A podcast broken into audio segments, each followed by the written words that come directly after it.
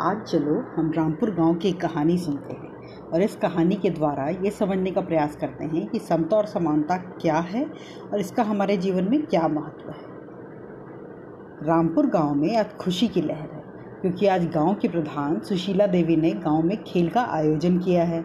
शाम होते होते चहल पहल कुछ ज़्यादा ही बढ़ गई। बच्चे चहक रहे हैं क्योंकि उन, उनको किसी ने बताया कि जीतने वाली टीम को दस हज़ार रुपये नकद इनाम दिया जाएगा। अब तो दरी भी बिछा दी गई है और खेल के मैदान पर लाइट भी लग गई है। सभी अपनी अपनी सीट छिकाने में लगे हैं। बड़े लोग चारपाई पर मसनद लगाकर विराजमान होने लगे हैं, क्योंकि थोड़ी ही देर में खेल शुरू हो जाएगा। सुशीला देवी बच्चों से कहती हैं, चलो बच्चों, अब इधर आ जाओ। अब बस मैच शुरू हुई होने वाला है। सविता के हाथ बड़ी तेज़ी से चल रहे हैं क्योंकि वो जाने से पहले रात के खाने का काम ख़त्म कर लेना चाहती है। तीनों बच्चे बड़ी बेसब्री से उसका इंतज़ार कर रहे हैं क्योंकि माँ का आदेश है कि सब एक ही साथ चलेंगे। गाय का सानी पानी करते करते जब सविता को कुछ देर हो गई तो इस पर सबसे छोटे रिंकू ने बेसब्री से बोला, जल्दी करो माँ, वरना फ़िल्म शुरू हो जाएगी और हमें बैठने की जगह भी मिले, नहीं मिलेगी। और सभी उसे देखकर मुस्कुरा दिए। सभी अब जल्दी जल्दी पंचायत घर की तरफ़ जा रहे हैं, क्योंकि वहीं तो होने वाला है मैच वहाँ पहुँच सविता देखती है, सारी जगह तो भर चुकी है। सविता की पड़ोस में रहने वाली शीला ने उसे आवाज़ दी। अरे सविता, यहाँ आकर यहाँ आकर बैठ जाओ। कब से इंतज़ार कर रही थी तेरा? कहाँ रह गई थी? और उसने खिसक कर उसके लिए थोड़ी जगह बना दी। पर सविता संकोच में थी, क्योंकि बच्चों को अभी भी जगह नहीं मिल पाई। ये देखकर पास खड़े रमेश ने अपने घर से लाकर तीन मुड़े रख दिए और बच्चों से कहा, लो बच्चों, तुम इस पर बैठ जाओ और आराम से मैच का मज़ा लो। तीनों बच्चों ने अपनी जगह बना ली और मैच शुरू हो गया। पहली पारी शुरू हो गई और सभी ध्यानमग्न होकर के मैच का मज़ा ले रहे थे। तभी सुशीला देवी की नज़र सबसे छोटे रिंकू पर गई, जिसे बार बार खड़े होना पड़ रहा था। शायद आगे बैठे बच्चों के कारण वह ठीक से देख नहीं पा रहा था। सुशीला देवी ने रिंकू से कहा, रिंकू, क्या तुम्हें मैच देखने में कोई दिक्कत हो रही है बेटा? कब से देख रही हूँ? बार बार खड़े हो जाते हो। रिंकू बोला हाँ ताई, मुढ़ा थोड़ा नीचा है ना, इसलिए ठीक से दिखाई नहीं दे रहा है। सुशीला देवी ने रमेश से कहा, भैया रमेश, तुमने ये तो बहुत अच्छा काम किया कि सभी को एक एक मोढ़ा ला कर दे दिया। परंतु भाई, तुम्हें उनकी आवश्यकता को भी तो ध्यान में रखना चाहिए था। अगर ये रखते तो और भी अच्छा होता। जैसे बड़े बच्चों के लिए वो मोढ़ा बिल्कुल उचित था, पर छोटे वाले बच्चे को दो मोड़े या उसके कद का एक ऊँचा स्टूल मिल जाता तो उसको, उसका पर्याप्त लाभ मिलता और तुम्हारा उद्देश्य भी सफल हो जाता।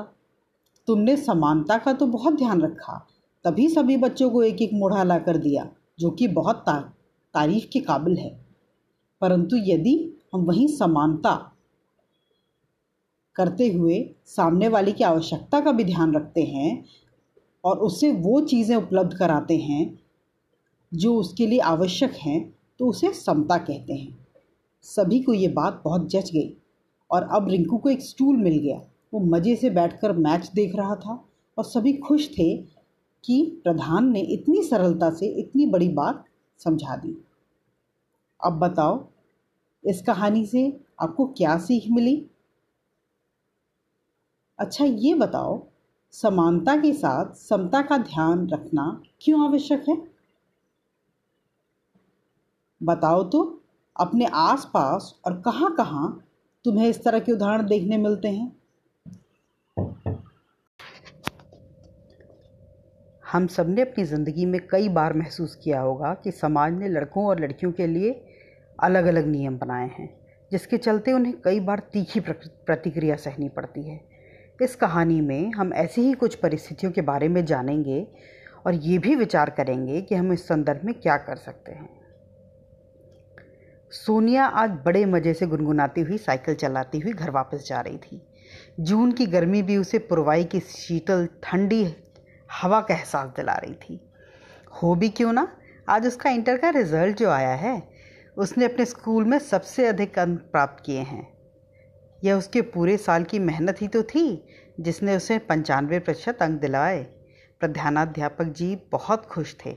उन्होंने माँ पिताजी से मिलकर उन्हें बधाई देने का वादा किया और कहा कि वो घर आएँगे। सोनिया तो मनी मन अभी से उनके लिए नाश्ते के दिए जाने वाली सूची भी बना रही है। घर पहुँचते पहुँचते ही उसे अपनी मार्कशीट माँ पिताजी को दिखाई तो वो खुशी से झूम उठे। उसे गले से लगाया और उसे बहुत आशीर्वाद दिया। पर दादी ने सिर्फ़ इतना ही कहा। चलो पास हो गई। अब घर के काम काज भी सीखो, वो ही काम आएँगे। ये मार्कशीट से तो पेट भरने वाला नहीं।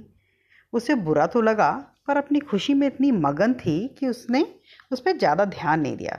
उसने माँ माँ से पूछा, माँ, राजू दिखाई नहीं देता? कहाँ गया है? माँ ने बोला, वो अपने दोस्तों के साथ खेलने गया है बेटा। खैर, सोनिया अब अपनी आने वाली ज़िंदगी के सपने बुनने में लग गई, क्योंकि उसका सपना था वो बड़े होकर वैज्ञानिक बनेगी। और खुद खेती को एक नया नया आयाम देगी।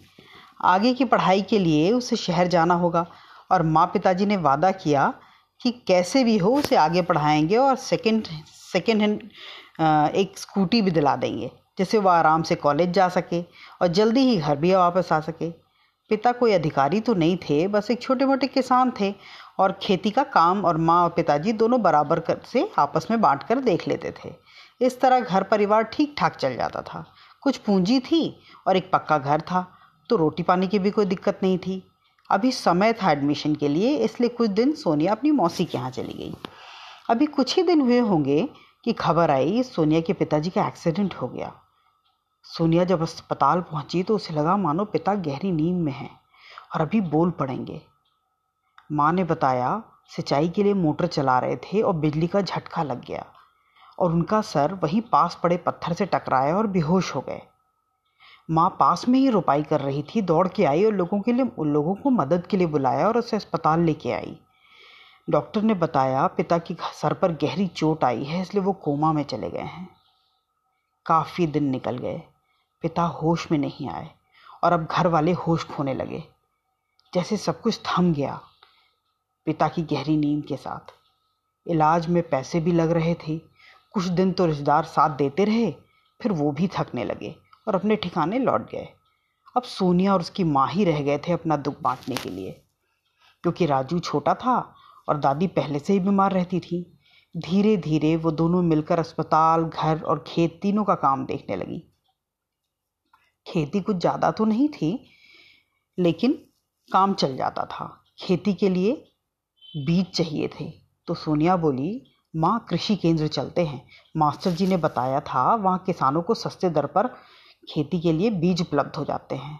सोनिया और उसकी माँ ने कोशिश की कि उसे सरकार द्वारा प्राप्त सब्सिडी का बीज और खाद उपलब्ध हो जाए, पर किसान के नाम पर तो केवल पिता का नाम दर्ज था। वो सुविधा माँ ले नहीं सकी और पैसे के अभाव में बुआई भी नहीं हो पाई। सोनिया सोचती रह गई, आखिर ऐसा क्यों हुआ? माँ तो पिताजी से ज़्यादा ही खेती का काम देखती है, फिर भी वो किसानों की श्रेणी में नहीं है? ऐसा क्यों? घर में खाने पीने की दिक्कत होने लगी। सोनिया ध्यान देती कि दादी खाना बनने के बाद राजू का हिस्सा पहले से निकालकर अलमारी में रख देती और बचे हुए खाने में ही बाकी सब खाते। माँ की विरोध करने पर बस इतना ही कहती, अरे वही रहेगा इस घर में। उसकी ही कमाई पे चलेगा ये घर। उसे खाना नहीं मिलेगा क्या? सोनिया का क्या है? आज है? कल नहीं? अब इसकी शादी करने की सोचो। पढ़ा लिखा कर क्या कलेक्टर बनाना है? जितना पढ़ लिया काफ़ी है। सोनिया रुआसी हो गई। प्रतिकार भी करना चाहती थी। बस माँ इशारे से चुप करा देती। तो सो, सोनिया सोचती रह जाती। ऐसा क्यों? अस्पताल माँ को लेकर जाने में बहुत दिक्कत हो रही थी। तो पड़ोस वाले चाचा ने अपने बेटे की स्कूटर कुछ दिन उधार से दे दी। ये तो अच्छा था कि सोनिया ने अपनी दोस्त के साथ स्कूटी चलाना सीख लिया था, जो आड़े वक्त में आज काम आ रहा था। वो माँ को लेकर अस्पताल चली जाती। इस पर भी दादी दादी के साथ गाँव के दूसरे लोग भी हमदर्दी से के साथ ताने भी सुनने को मिलते। क्या हो गया है माँ को? लड़की से गाड़ी चलवा रही हैं। कहीं कोई ऊंच नीच हो गई तो कहीं के नहीं रहेंगे ये लोग। सोनिया सोचने वो मजबूर थी। वो हर तरह से अपने परिवार की मदद कर रही थी, पर प्रशंसा के बजाय ताने ही मिल रहे थे। ऐसा क्यों? इस पूरे दौर में कई बार सोनिया ने अपनी माँ से खामोश निगाहों में एक ही सवाल किया, ऐसा क्यों? अब आप बताइए। लड़कियाँ काबिल हों तो भी समाज और घर वाले उनको अक्सर वो मौके नहीं देते जिनकी वो हकदार होती हैं। क्यों होता है ऐसा? क्या इसके लिए हम कुछ कर सकते हैं? इस कहानी में हम लड़कियों और महिलाओं के प्रति होने वाली हिंसा के बारे में बात करेंगे और ये समझने का प्रयास करेंगे कि कहाँ सुरक्षित हैं लड़कियाँ। क्या लड़कियाँ अपनी सुरक्षा खुद कर सकती हैं? आज घर में खुशी की लहर है, क्योंकि चेतना बहुत अच्छे अंकों से पास हुई है। उसका मन आगे जाकर शहर में पढ़ाई करने का है। क्योंकि उसके छोटे से कस्बे में अच्छे स्कूल और कॉलेज तो हैं ही नहीं। वो पढ़ने में बहुत अच्छी रही है तो घर वाले भी सोच रहे हैं कि क्या करें। आज घर में यही तो चर्चा का विषय है। माँ, पापा, दादा, दादी और बड़ा भाई चेतन सब चर्चा कर रहे हैं। चेतना माँ से कहती है, माँ, इतना भी क्या सोच रही हो? मैं पहली लड़की थोड़ी ही हूँ जो घर से बाहर जाकर पढ़ा, बाहर पढ़ाई करेगी। सभी तो जाते हैं। माँ बोलती है हाँ बेटा, जाते तो हैं, पर ज़माना जो इतना ख़राब है, हर वक्त चिंता लगी रहेगी। पापा बोलते हैं, देखो बेटा, मुझे इसमें कोई बुराई तो नहीं लगती है, पर मुझे खर्चे की चिंता है। मेरी एक छोटी सी प्राइवेट नौकरी है, मैं कैसे तुझे और तेरे भैया को एक साथ पढ़ाऊँगा? बड़ा भाई चेतन बोल पड़ता है, पापा, आप बस फ़ीस की चिंता कीजिए, बाकी का तो मैं अपनी ट्यूशन की फ़ीस से निकाल लूँगा। माँ बोलती हैं, और रहना खाने का खर्च? उसका क्या? दादाजी बोल पड़ते हैं, अरे, वो रमेश है ना, भूल गए।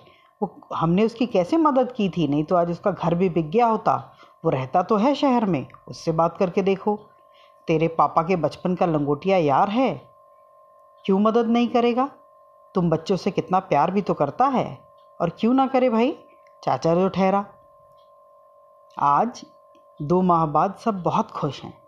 क्योंकि आज चेतना खुशी खुशी अपने रमेश चाचा के साथ शहर रवाना हो रही है। माँ भी खुश है, क्योंकि अब उसे कोई चिंता नहीं करनी पड़ेगी कि बेटी सुरक्षित रहेगी अपने चाचा के घर में। सब कुछ ठीक ठाक चल रहा है। चेतना भी मन लगाकर पढ़ाई कर रही है। कुछ महीनों बाद, एक दिन रात को वो अपने कमरे में सो रही थी। तभी उसे अपने ऊपर कोई साया झुका हुआ देखा। फिर किसी के हाथ उसे यहाँ वहाँ अनुपयुक्त तरीके से छूने लगे। वो चिल्लाना चाहती थी। पर इतनी सहम गई और इतनी जड़वत हो गई कि उसे समझ नहीं आ रहा था कि वो क्या करे। अपनी धड़कनें उसे अपने कानों में सुनाई दे रही थी। अभी सोच ही रही थी कि अचानक घर में खटपट की आवाज़ हुई और वो साया हट गया। आज चेतना सदमे में है और घबराई हुई कॉलेज का रास्ता तय कर रही है। शुक्र है, बस समय पर आ गई। बस में आज बहुत भीड़ है और एक पैसेंजर ने इसका फ़ायदा उठाकर उसे गलत तरीके से छूने की कोशिश की। उसने चेतना को बहुत असहज कर दिया। आज उसका मन बहुत खिन है। चेतना अपनी सहेली अनीता को सब बताती है। तभी एक लड़कों का झुंड उन्हें सीटी बजाकर छेड़ता है। चेतना बोलती है, अरे, हम लड़कियाँ करें भी तो क्या करें और क्या ना करें? घर हो या बाहर, हर जगह हमारा पाला ऐसे ही लोगों से पड़ता है। घर पर किसी को बताया तो पढ़ाई छूट जाएगी। अनीता बोली, तुम अकेली नहीं हो। मैं घर कल अकेले जा रही थी। एक आदमी साइकिल से मेरा पीछा कर रहा था और आगे आकर उसने मेरे सीने को छूने की कोशिश की। मैं बच गई। जिस तरह भागी हूँ, मैं ही जानती हूँ। चेतना बोली, तूने घर पे किसी को नहीं बताया? अनीता ने कहा, नहीं, कैसे बताती? मम्मी निकलने देती क्या? मेरा ही नुकसान हो जाता। चेतना और उसके दोस्त कश्मकश में हैं कि क्या करें वो? आपको क्या लगता है? कहाँ सुरक्षित हैं लड़कियाँ?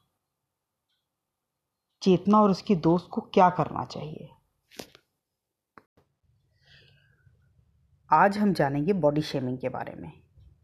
आपको पता है बॉडी शेमिंग कैसे कहते हैं? अपने व्यक्तित्व को नापसंद करना और अपनी तुलना लगातार किसी दूसरे व्यक्ति से करना और ख़ुद को कमतर समझना। ये बॉडी शेविंग के अंतर्गत आता है।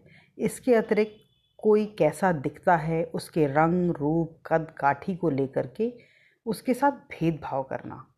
ये भी बॉडी शेमिंग है। किसी के सामने या पीछे उसके रूप की बुराई करना, ये भी बॉडी शेमिंग के अंतर्गत आता है। आज इस कहानी में हम ऐसे ही किसी मुद्दे के बारे में जानेंगे। सुचिता आजकल बहुत उलझी उलझी रहती है और पढ़ाई में भी ठीक से ध्यान नहीं दे पाती। तेरह वर्ष की नाजुक उम्र और उस पर ढेर सारे सवाल मन में गूंजते रहते हैं, जिसका जवाब भी नहीं है उसके पास। समझ नहीं पाती कि उसके, किससे मांगे इन सवालों के जवाब जो दिन रात उसके मन में उपजते रहते हैं और उसकी उलझन बढ़ाते रहते हैं। सुचिता ने अभी आकर स्कूल से बैग रखा ही था कि माँ की आवाज़ सुनाई दी। सुचिता, फिर तुम स्कूल वही स्कर्ट ब्लाउज पहन के चली गई।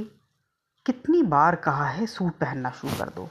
बड़ी हो गई हो, बिना दुपट्टा ना निकला करो। और हाँ हमेशा अंदर वही टाइट वाली स्कीवी पहना करो। अच्छा नहीं लगता बेटा।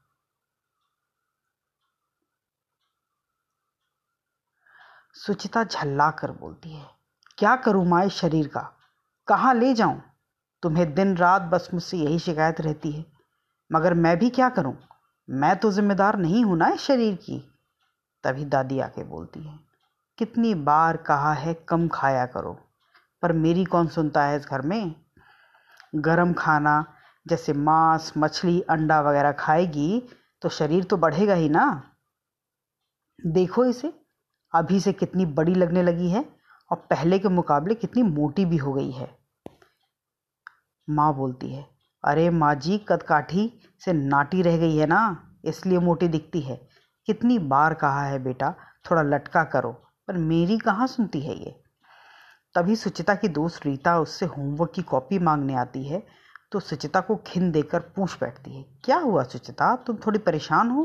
कोई बात हुई है क्या घर में? किसी ने डांटा तुम्हें?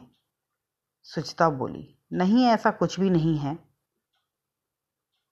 रीता ने कहा, मुझे बताओ, मैं तुम्हारी दोस्त हूँ कि नहीं? तुम मुझ पर भरोसा कर सकती हो? सुचिता ने कहा, अरे, जब देखो घर वाले मेरे शरीर के बारे में टिप्पणी करते रहते हैं, जैसे मेरा वश है शरीर पर, मैं क्या कर सकती हूँ? रीता ने कहा, अरे, क्या बताऊँ, मेरी भी हालत कुछ ऐसी ही है। मेरा नाम लेकर के, मेरे सांवले रंग के वजह से मुझे लोग टिप्पणी करते रहते हैं। कोई मेरा नाम पुकारता नहीं है, सब मुझे काली माई कह के बुलाते रहते हैं। या तो मैं दुबली हूँ तो सीकिया पहलवान कहते हैं। माँ दिन रात डांटती रहती है तरह तरह के लेप बना कर देती है, ना लगाओ तो ताने देती है। फिर सिर्फ़ पढ़ने लिखने से कुछ नहीं होगा। लड़का तुम्हारे नाइन्टी परसेंट नंबर को देख करके प्रभावित नहीं होगा। सुंदर भी दिखना पड़ेगा। ऐसे ही करती रहती हो, तुझे कोई पसंद नहीं करेगा। पास पड़ोस रिश्तेदार जब देखो घर वालों को सलाह दिया करते हैं, इसे कुछ खिलाया पिलाया भी करो, नहीं तो किसी दिन तेज हवा के साथ उड़ जाएगी। इतनी लंबी पतली जो है, इतना गुस्सा आता है कि क्या बताऊँ? पर हम कुछ कर भी तो नहीं सकते हैं ना? फिर एक दूसरे को सवालिया निगाहों से देखकर पूछ बैठती हैं, क्या वाकई हम कुछ नहीं कर सकते इसके लिए? आप बताइए। क्या किसी के रंग, रूप, कद, काठी के आधार पर उसके साथ भेदभाव करना अच्छी बात है? क्या ये किया जाना चाहिए? इसे समाप्त करने के लिए हमें स्वयं एवं समाज के स्तर पर क्या प्रयास करने चाहिए?